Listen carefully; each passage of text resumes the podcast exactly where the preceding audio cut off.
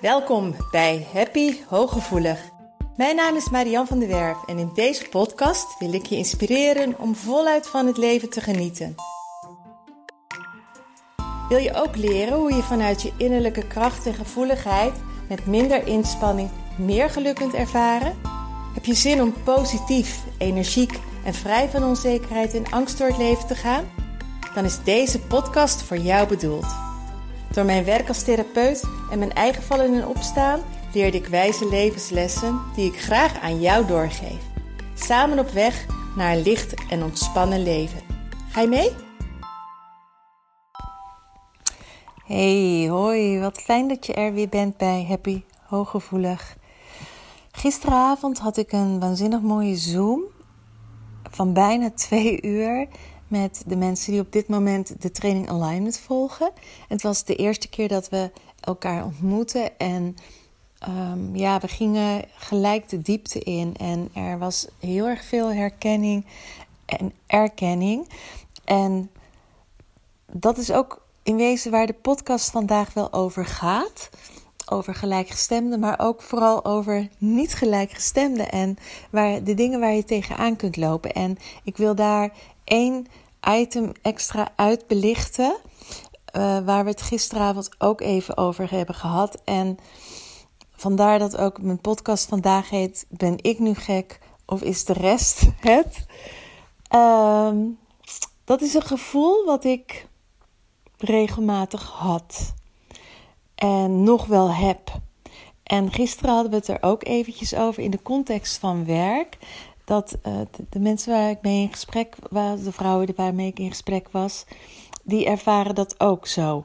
En um, ik denk dat dat echt wel iets is wat heel veel hooggevoelige mensen en wat jij misschien ook wel zult herkennen. Vandaar dat ik het aankaart. En dat is het volgende. Um, op je werk, thuis, uh, met, met vrienden, met je partner. Um, heb jij het ergens over? Je gaat ergens de diepte over in. Je voorziet dat iets een probleem gaat geven, of dat iets niet gaat werken, of um, je ziet ergens de gevolgen van. Je weet eigenlijk ergens min of meer de gevolgen af. Je intuïtie, dat geeft iets aan. Uh, op het werk opper je iets um, een, een, mogelijkheid of juist een, uh, je voorziet problemen en je vertelt dat. En daar wordt afwijzend op gereageerd, of er wordt lacherig op gereageerd, of er wordt gezegd: ah joh, dat, maak je niet zo druk. Dat gebeurt helemaal niet. Of je ziet leeuwen en beren op de weg. Of hoe kom je nou weer bij dat idee of die onzin? Of het zal allemaal wel loslopen. Of ze begrijpen je totaal helemaal niet. En ze kijken je aan van, waar heb jij het over? Ik heb dat regelmatig. En ik heb dat nog regelmatig. En dan in eerste instantie had ik altijd zoiets van: oh, ik zeg zeker iets raars. Zeker op mijn werk toen ik nog directeur was, kon ik me een hele vreemde eend voelen tussen de andere collega-directeuren waar ik mee samenwerkte. En um, die konden me ook aankijken als ik iets vertelde met een bepaalde blik, die ik dus interpreteerde als: oh jee, ik zeg zeker iets raars. Of ze zullen me wel uh, onnozel vinden. Of um, ik ben zeker niet goed genoeg. Ik doe het niet goed genoeg. Of um, uh, ze snappen niet waar ik het over heb. Het zal wel aan mij liggen. Ik trok dat heel erg naar mij toe. Het maakte mij erg onzeker. Waardoor ik uh, zeker op vergaderingen vaak mijn mond hield. Uh, maar zij hadden het ook over dingen waarvan ik dacht van jee, daar ga je het zonde van je tijd om daar je zo druk om te maken. Of waarvoor zou je hier zoveel tijd aan besteden? Of jongens, er zijn wel belangrijkere dingen om het met elkaar over te hebben. Dus andersom had ik ook wel eens van inderdaad, dus ben ik nou gek of is de rest het? Ligt het nu aan mij dat ik dit onzin alleen maar vind? Of dat, het, dat er belangrijkere dingen zijn? Of zie, hebben zij dat niet door? Nou, en gisteravond bleek dus ook dat de deelnemers dat ook heel erg herkenden. En de hooggevoelige cliënten die ik heb, die lopen daar ook heel vaak tegenaan. Dat je dus niet op hetzelfde level functioneert, vibreert, communiceert dan heel veel mensen om je heen. En heel vaak is dan onze gedachte: oh, het zal wel aan mij liggen. Ik sprak vandaag ook iemand en die vertelde ook dat zij enorm perfectionistisch gedrag laat zien. Nou, dat is dus heel herkenbaar, omdat je aan jezelf gaat twijfelen, ga je nog harder je best doen om um, er zeker te weten dat je wel bijvoorbeeld goed werk levert. Maar realiseer je dat het gewoon heel vaak zo is dat anderen je niet snappen, dat anderen niet op diezelfde frequentie zitten, maar ook niet eh, de dingen kunnen voorzien die jij voorziet, omdat je toch, ja, ik noem het altijd voelsprieten hebt, uh, die andere mensen niet hebben. En je zult dus heel goed mogelijk in die situaties terechtkomen waar jij al verder kijkt, waar jij dingen misschien wel doorkrijgt, waar jij dingen overziet, waar jij de logica juist wel of helemaal niet van inziet, waar een ander dus helemaal niets van snapt. En mijn eerste tip daarbij is: ga alsjeblieft niet meer aan jezelf twijfelen. Blijf dicht bij jezelf en ga niet meer denken van er zal wel iets mis met mij zijn of ik ben niet oké. Want het is zoals het is. En je hebt dat zintuig en je hebt die gevoeligheid en je hebt die voorzienigheid waarschijnlijk. En misschien wel het helder weten, het helder zien, het helder horen. Maar ehm, we kijken een soort verder. We overzien dingen meer.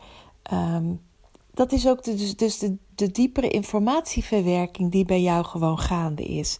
Je associeert meer, oorzaak-gevolg zie je meer.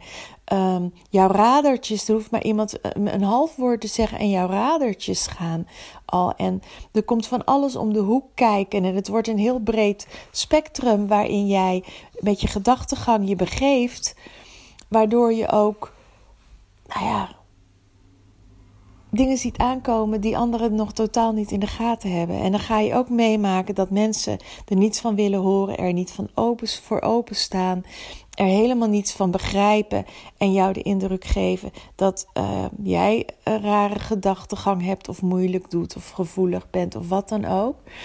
En een half jaar later of een jaar of anderhalf jaar later blijkt dat het zo is. Of jij oppert een idee en er wordt helemaal niets mee gedaan, omdat mensen daar gewoon niet klaar voor zijn. En anderhalf jaar later, of een half jaar later, of een aantal maanden later, komt iemand met hetzelfde idee in een net iets andere context. En dan ehm, valt het kwartje wel.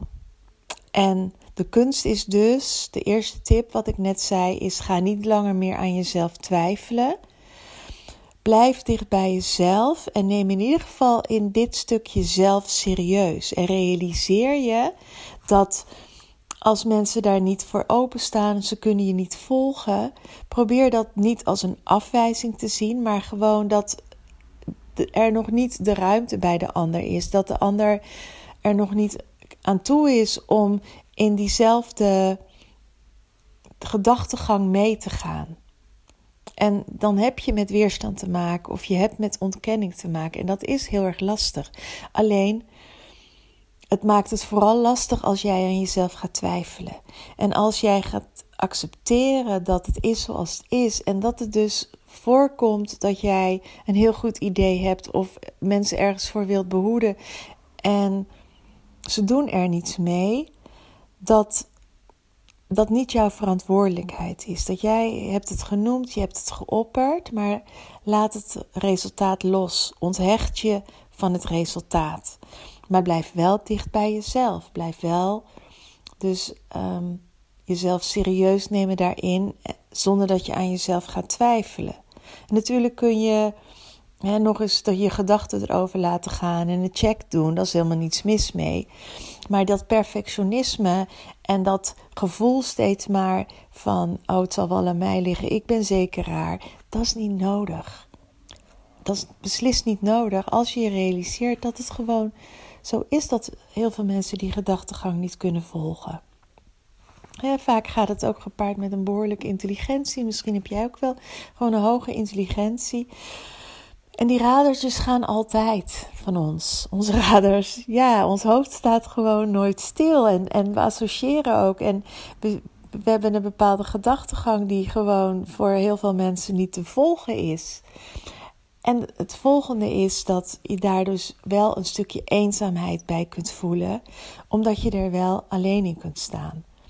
En het is heel erg fijn, uh, en dat is best een stukje kwetsbaarheid wat je laat zien, is dat je, ondanks dat je geen respons krijgt, dat je wel, als het veilig voelt, um, probeert om wel je, jezelf te blijven laten zien. Dat je wel, um, als je het gevoel hebt dat mensen er wel voor openstaan, of als je in een veilige omgeving bent, dat je wel stukjes van jezelf laat zien. Dat je wel je mening vertelt. Omdat als jij laat zien wie je bent en, dat je, en, en hoe je in elkaar steekt, dan krijgen mensen ook de kans om bij jou aan te haken. En gisteravond was dat zo mooi dat iedereen elkaar begrijpt en dingen herkent, maar dan ontstaat er wel een verbinding. En uh, ik, ik merk dat ook aan mijn cliënten, die vinden het zo fijn als er ergens in de omgeving, uh, in een vriendenkring of, of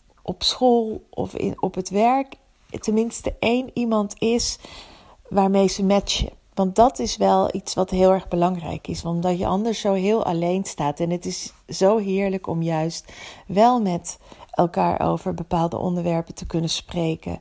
Dus um, geef ook dat niet op dat je denkt van ik trek me maar helemaal terug, want uh, niemand begrijpt me. Want er zijn veel meer hooggevoelige personen als dat jij denkt. Ik, en kijk, het zijn wel 20 procent. Ik denk dat het er inmiddels meer zijn. Maar er zijn nog zoveel mensen die het niet van zichzelf weten. Maar er is echt een shift gaande. Er is er komen ook steeds meer hooggevoelige kinderen. Als ik zie de toenemende mate in mijn praktijk met jonge meisjes, jonge vrouwen vanaf jaar of 16, 17, die zich er langzamerhand al uh, bewust van worden en bij mij komen van ik wil er meer over weten. Ik wil nu al um, leren hoe ik daarmee omga.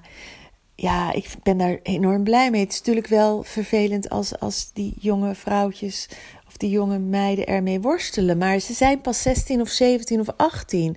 ik kwam erachter toen ik um, rond de 50 was. En dat is wel een verschil. En jij kan zijn dat jij nog hopelijk nog heel jong bent. Dan valt er zoveel winst te behalen. En de oudere generatie heeft dan hopelijk al een hoop kastanjes voor jou uit het vuur gehaald. En als je ouder bent en je weet het net als ik nog helemaal niet zo lang, dan hebben wij echt wel een uh, behoorlijk pittige tijd achter de rug als het.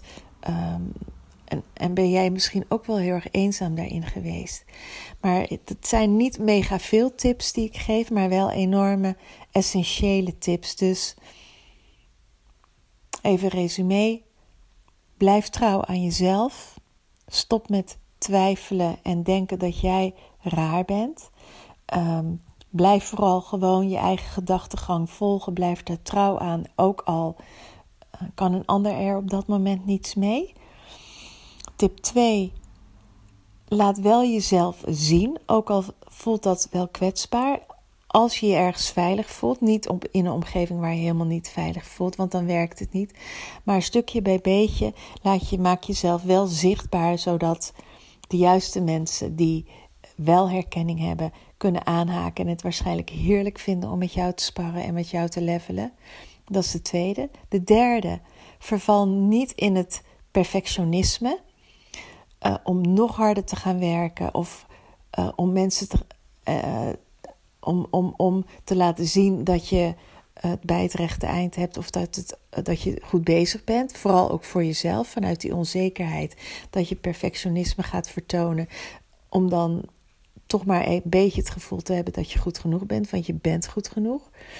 De vierde tip is: ga mensen niet overtuigen, maar um, onthecht je van het resultaat daarmee. Dus benoem gerust iets, maar als een ander er niets mee kan of niet mee doet, dat is niet jouw verantwoordelijkheid. Het is jouw verantwoordelijkheid soms En dat hoeft niet eens altijd. Maar ehm, als je in een bepaalde functie zit, of uh, met je kinderen bijvoorbeeld, of in een bepaalde context, dan zul je het wel willen proberen om mensen die kant te laten zien die jouw visie of um, dat er iets gebeurt op het werk bijvoorbeeld, dat ze iets doen of juist niet doen. Maar als, het, als je niet in een leidinggevende positie zit en je hebt niet de beslissing daarover te nemen, laat de verantwoordelijkheid dan ook bij de ander en onthecht je van het resultaat. Dus wat ze ermee doen, oké, dat is allemaal oké. Want dat kan ook een hoop frustratie namelijk bij jou wegnemen.